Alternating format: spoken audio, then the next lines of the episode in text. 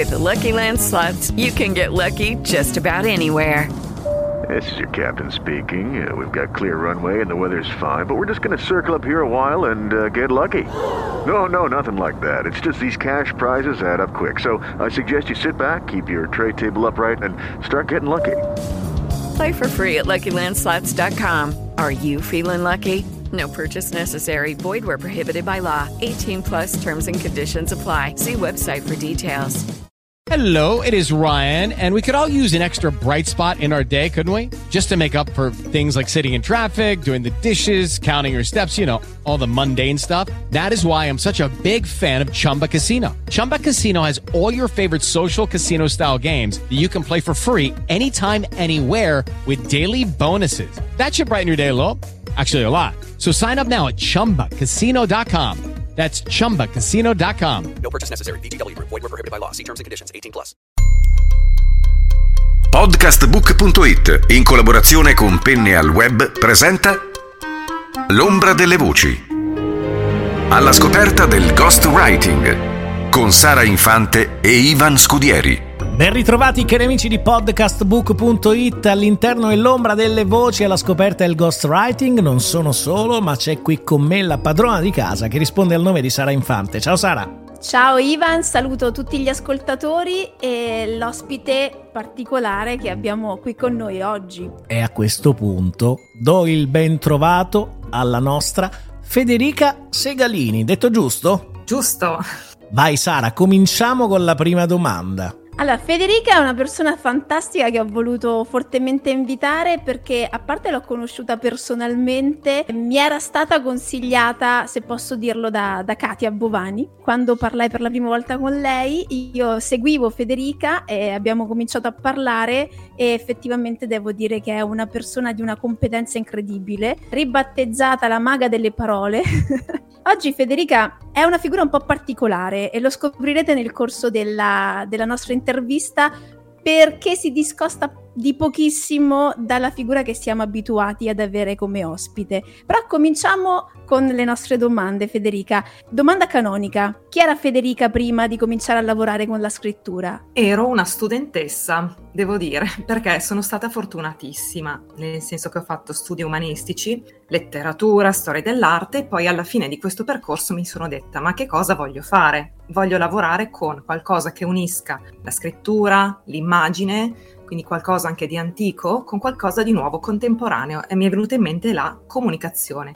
Sono stata fortunatissima perché a un mese dalla laurea ho iniziato a lavorare in una piccola agenzia di comunicazione, per cui è stato proprio un'esperienza sul campo. Ho iniziato da zero, quindi non ho mai studiato prima scrittura, quindi lei ha iniziato con me e abbiamo cominciato a conoscerci proprio, proprio così, sull'esperienza concreta. E a un certo punto della vita di Federica ha fatto capolino il mondo del ghostwriting. Cara Federica, io ti chiedo, ma qual è la motivazione che ti ha portato ad avvicinarti al mondo del ghostwriting e soprattutto cosa ti ha affascinato di questo mondo così misterioso e affascinante allo stesso tempo? Allora, è stato, come dicevo, una conoscenza reciproca. Quando ho iniziato a lavorare, ho iniziato proprio nel mondo della comunicazione, quindi nel mondo della pubblicità. Quindi si facevano gli annunci. Erano gli anni in cui cominciavano a svilupparsi i siti web, quindi erano gli anni 2000, quindi parliamo un po' di anni fa. E piano piano è subentrata questa cosa del ghostwriting. Non, non lo si nominava nemmeno, ma eh, lo si faceva, nel senso che si, si scrivevano articoli per uh, redazioni, anche per uh, persone di aziende, quindi si utilizzava il nome di questa persona per poi scrivere articoli di business o comunque proprio di tematica aziendale. E quindi è un po' entrato, diciamo, a passi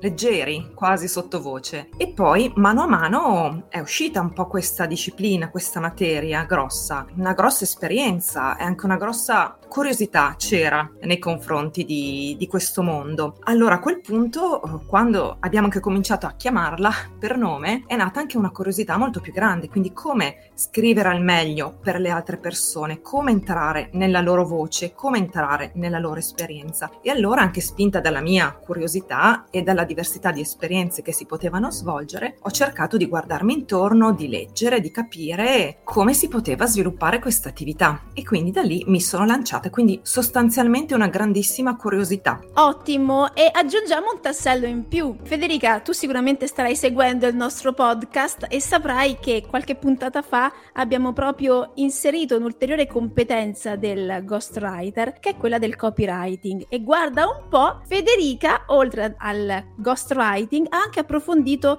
questa tecnica di comunicazione che è appunto il copywriting. Come sei arrivata anche al copy? Come l'hai sviluppato? Come è diventato un lavoro? Raccontaci un po'. Allora, il copy è stato proprio il mio punto di partenza, poi da lì è nato anche il ghost. Copywriting era soprattutto utilizzato per le scritture brevi, per gli annunci, per quei messaggi che chiamiamo slogan che aiutano a focalizzare l'attenzione di chi legge. Ed è stato un modo per, diciamo così, mettere in ordine le parole, cercare di fare chiarezza, eh, cercare di focalizzarci sull'essenza delle parole, perché a volte davvero un messaggio breve è molto più difficile da scrivere rispetto a un messaggio lungo. Per cui il copy mi ha, mi ha aiutato subito ad asciugare i messaggi lunghi, le comunicazioni lunghe e andare subito all'essenza delle cose. Quello lì è stato proprio il mio punto di partenza. È stato poi il copy che mi ha portato al ghost, perché a un certo punto il copy si è un po' esteso come definizione, nel senso che non era più solo l'utilizzo nella pubblicità, ma era anche poi appunto scrivere per i siti web, poi eh, era anche utilizzare tutte le attività collegate alle tecnologie, motori di ricerca, la SEO, quindi comunque era un mondo quando sono arrivata io che si stava già espandendo, per cui io ho trovato una cosa che corrispondeva tantissimo a questa mia enorme curiosità. Poi quando è arrivato il ghost è stata l'esplosione di gioia, insomma. Quindi è successo così, è diventato un lavoro, lo era già, poi a un certo punto mi sono licenziata da questa piccola agenzia, ma non perché non mi piacesse più, non perché ci fosse stato qualche contrasto, anzi conosco, c'è ancora il mio titolare che ha quasi 80 anni, ogni tanto ci vediamo, ma proprio perché sentivo il bisogno di cambiare io. Per cui era già un lavoro, ma c'era qualcosa che il copy mi doveva ancora dare e il ghost e quindi ho provato a seguire questa strada. Quindi poi ho creato delle altre cose, ho creato un sito e ho creato anche delle altre possibilità per me e anche per altre persone. Ti devo svelare una cosa, cara Federica, c'è un aspetto di te che Sara ha amato dal primo momento in cui l'ha letta, quando ti definisci allenatrice di parole scritte, anche perché questo rimanda un po' ad una vocazione, ad una missione. Cosa racconta questo della tua attività oggi? Un'invenzione, è totalmente un'invenzione perché questa qualifica non esiste. Infatti mi, mi, qualifico un po' per sottrazione, ma poi lo vedremo. Questa cosa significa che oggi io non faccio più la ghostwriter, non faccio più la copywriter, infatti mi definisco come ex, ma tutto quello che ho imparato lo trasferisco poi in questo nuovo viaggio che ho intrapreso. Quindi prima scrivevo per altre persone, però tutto quello che ho imparato lo faccio adesso accompagnando le, le persone nella loro scrittura, scrittura di solito per la comunicazione professionale, poi con qualche altro caso particolare. Quindi tutto ciò che ho imparato nel copy, nel ghost, è andato a confluire in questa definizione. Allenatrice di parole scritte che da poco ho cambiato in allenatrice di voce scritta. Perché questa follia?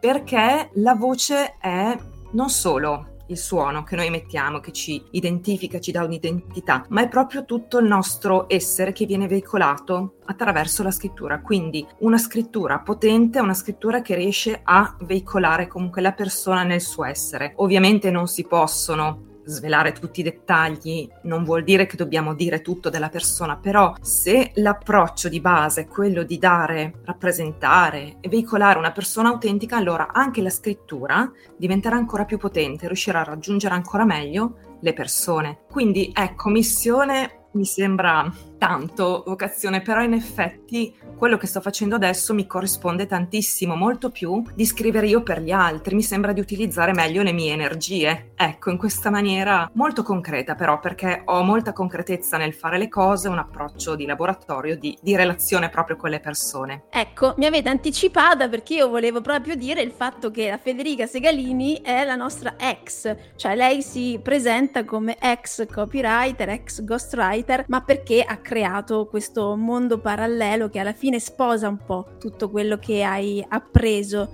no, dal precedente percorso. Però mi viene a questo punto da chiederti, a maggior ragione che adesso hai cambiato quella, quella bellissima frase in come catturare la voce, come fai a catturare la voce dell'autore, della persona con cui stai lavorando? C'è una metodologia che hai elaborato oppure sei abbastanza elastica ti lasci guidare da um, qualcosa di estemporaneo? Allora, devo dire entrambe le cose. Ancora una volta ribadisco che gli strumenti del ghostwriting, del copywriter mi sono utilissimi, per cui comunque li utilizzo, sono professioni che ho amato, per cui veramente voglio ribadirlo perché sono cose complementari, n- nessuno sostituisce nessuno. Come catturo la voce? Allora, devo farla ancora questa cosa, nel senso, è un approccio che ho mantenuto, nel senso che per aiutare le altre persone devo togliere togliermi un po' da me stessa, mettermi in ascolto, leggere tra le righe, mettermi dal punto di vista dell'altro, creare un po' di distacco, anche distacco emotivo a volte oppure osservare le emozioni in modo oggettivo, cosa che sembra un, para- un, po' paradossale, però è così, perché io pur occupandomi di scrittura soprattutto per il business, lavoro comunque su un aspetto introspettivo, quindi lavoro sull'approccio della persona, sui suoi valori, sulla sua etica, sullo suo essere autentico, per cui ecco, è in questo modo che eh, davvero può uscire la voce della persona. Se c'è una relazione anche autentica tra noi due, relazione alla pari, nel senso che ognuno ha le sue competenze, quindi spesso spesso sono io che imparo dalle altre persone, però è un arricchimento davvero reciproco. E quando si crea questa parità allora ci sono le condizioni per lavorare al meglio, quindi sia per me che do qualche spunto, do qualche obiettivo, uh, do qualche esercizio, ecco, però l'obiettivo principale viene dato dalla persona, dall'interlocutore. E quando si realizza questa cosa allora succedono delle magie. E quindi è questa proprio la cosa bella che, che accade di solito. Mi viene da chiederti a questo punto, cara Federica, quali sono le le sfide più significative che incontri in questa attività e soprattutto come l'affronti? Utilizzo anche un pezzetto di risposta che non ho dato prima a Sara, cioè se personalizzo o ho un metodo. Entrambe le cose perché poi ci serve per la tua domanda. Il metodo è l'approccio che ho quindi ah, diciamo l'approccio mio di base, di ascolto, di, di, presenza, comunque di specchio, di qualcosa che assorbe e restituisce. Quindi la sfida grossa qual è? Che non sono io la protagonista dell'esperienza, è una cosa molto difficile a volte siamo tentati, sono tentata di essere coinvolte emotivamente, però ecco, anche qui ci vuole molto allenamento. Quindi la sfida più grossa è davvero questa, di riuscire a essere un conduttore, un filo conduttore di quello che fa l'altra persona, essere un po' anche un amplificatore. Ecco, quello che succede è un po', è un po questa dinamica. E quindi qui interviene la personalizzazione, quindi c'è un approccio che è molto, ecco, cerca di, di essere molto trasparente, molto aperto, però poi ci vuole personalizzazione perché ogni persona persona ha bisogno di essere stimolata in un modo diverso. Qualcuno ama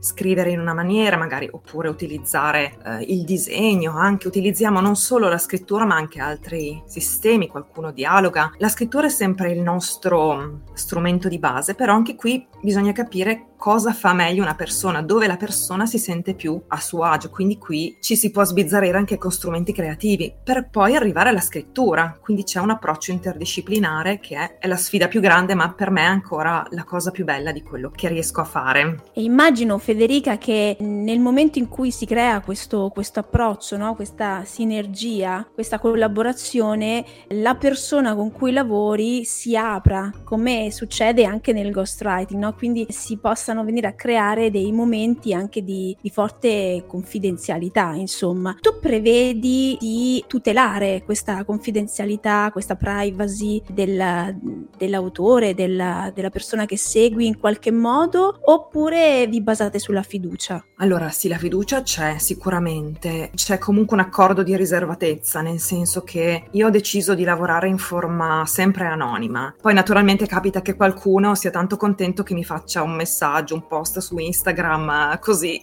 spontaneamente, però io non chiedo mai, anche una recensione pubblica non la chiedo mai, ecco per esempio, però io dico subito che il lavoro si svolge in forma anonima. Sì, non mi è mai capitato che ci fossero problemi su questa cosa perché si crea immediatamente una fiducia istantanea. Però ecco, c'è sempre il chiarimento all'inizio che è tutto riservato e anzi le persone a volte si aprono talmente tanto che a volte dicono è la prima volta che dico qua questa cosa, per cui è una cosa molto delicata a volte, però poi da lì nascono le cose più belle. È davvero sfidante, sì. È meraviglioso perché poi noi entriamo in questo mondo fantastico che le persone ci, ci, mettono davanti agli occhi e dobbiamo cercare anche di guardarle con occhi discreti e soprattutto rispettosi. Allora, c'è la mia classica domanda perché tanto ormai lo sanno che io sono fissata, lo sai anche tu Federica, che è un mio pallino, ma in questo percorso, oggi, hai introdotto, pensi di introdurre, hai fatto amicizia con l'intelligenza artificiale generativa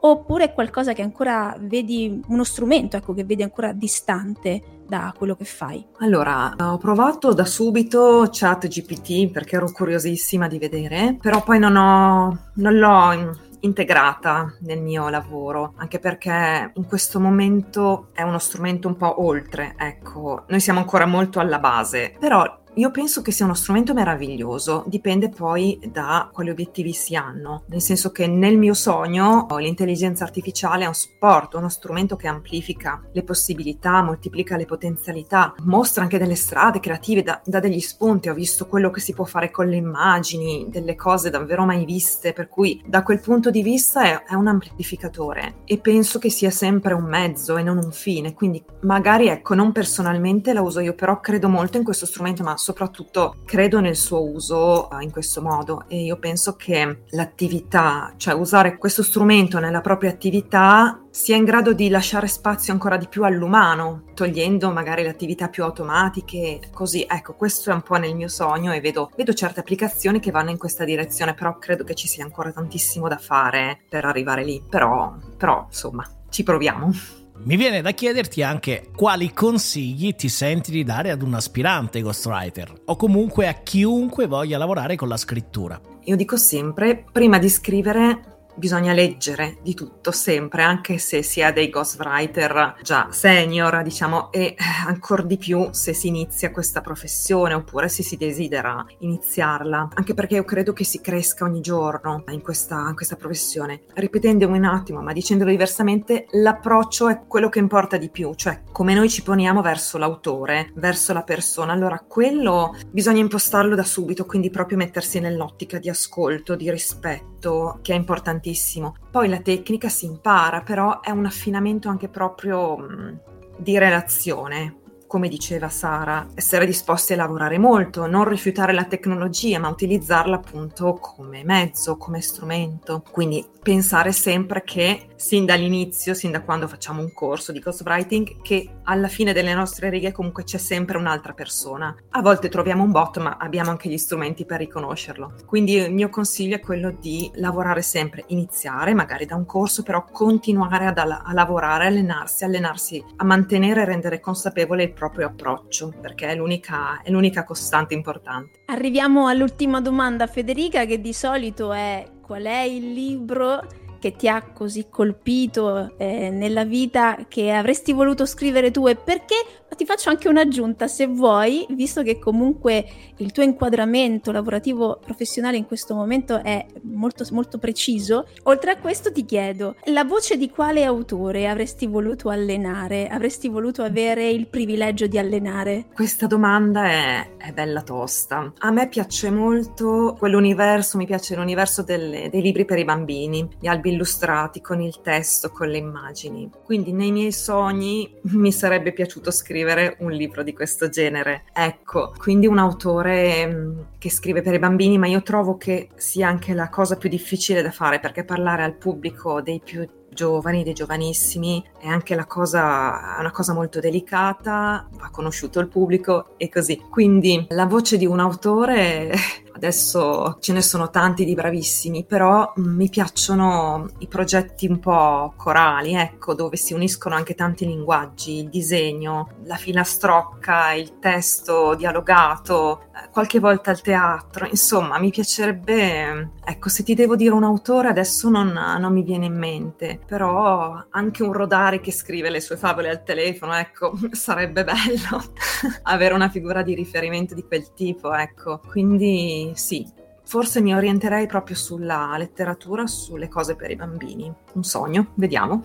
Federica, grazie di essere stata con noi, sei stata veramente preziosa ed illuminante. Ti lascio salutare anche da Sara. Ti ringrazio davvero tanto Federica, era un'intervista che aspettavo perché entrare nel mondo di così, così delicato di Federica Segalini per, per me personalmente è stato un grande privilegio e sicuramente i feedback da parte degli ascoltatori saranno entusiasti. Grazie ancora e saluto anche te Ivan a questo punto e tutti gli ascoltatori. Ma prima di salutarci, cara Sara, do anche a Federica la possibilità di congedarsi e salutare il nostro pubblico. Grazie a tutti per l'ascolto, ma soprattutto grazie a Sara e a Ivan per l'ospitalità meravigliosa. Abbiamo avuto con noi Sara Infante, regina di casa dell'ombra delle voci e la nostra Federica Segalini, già ghostwriter, già copywriter, oggi allenatrice di voce scritta.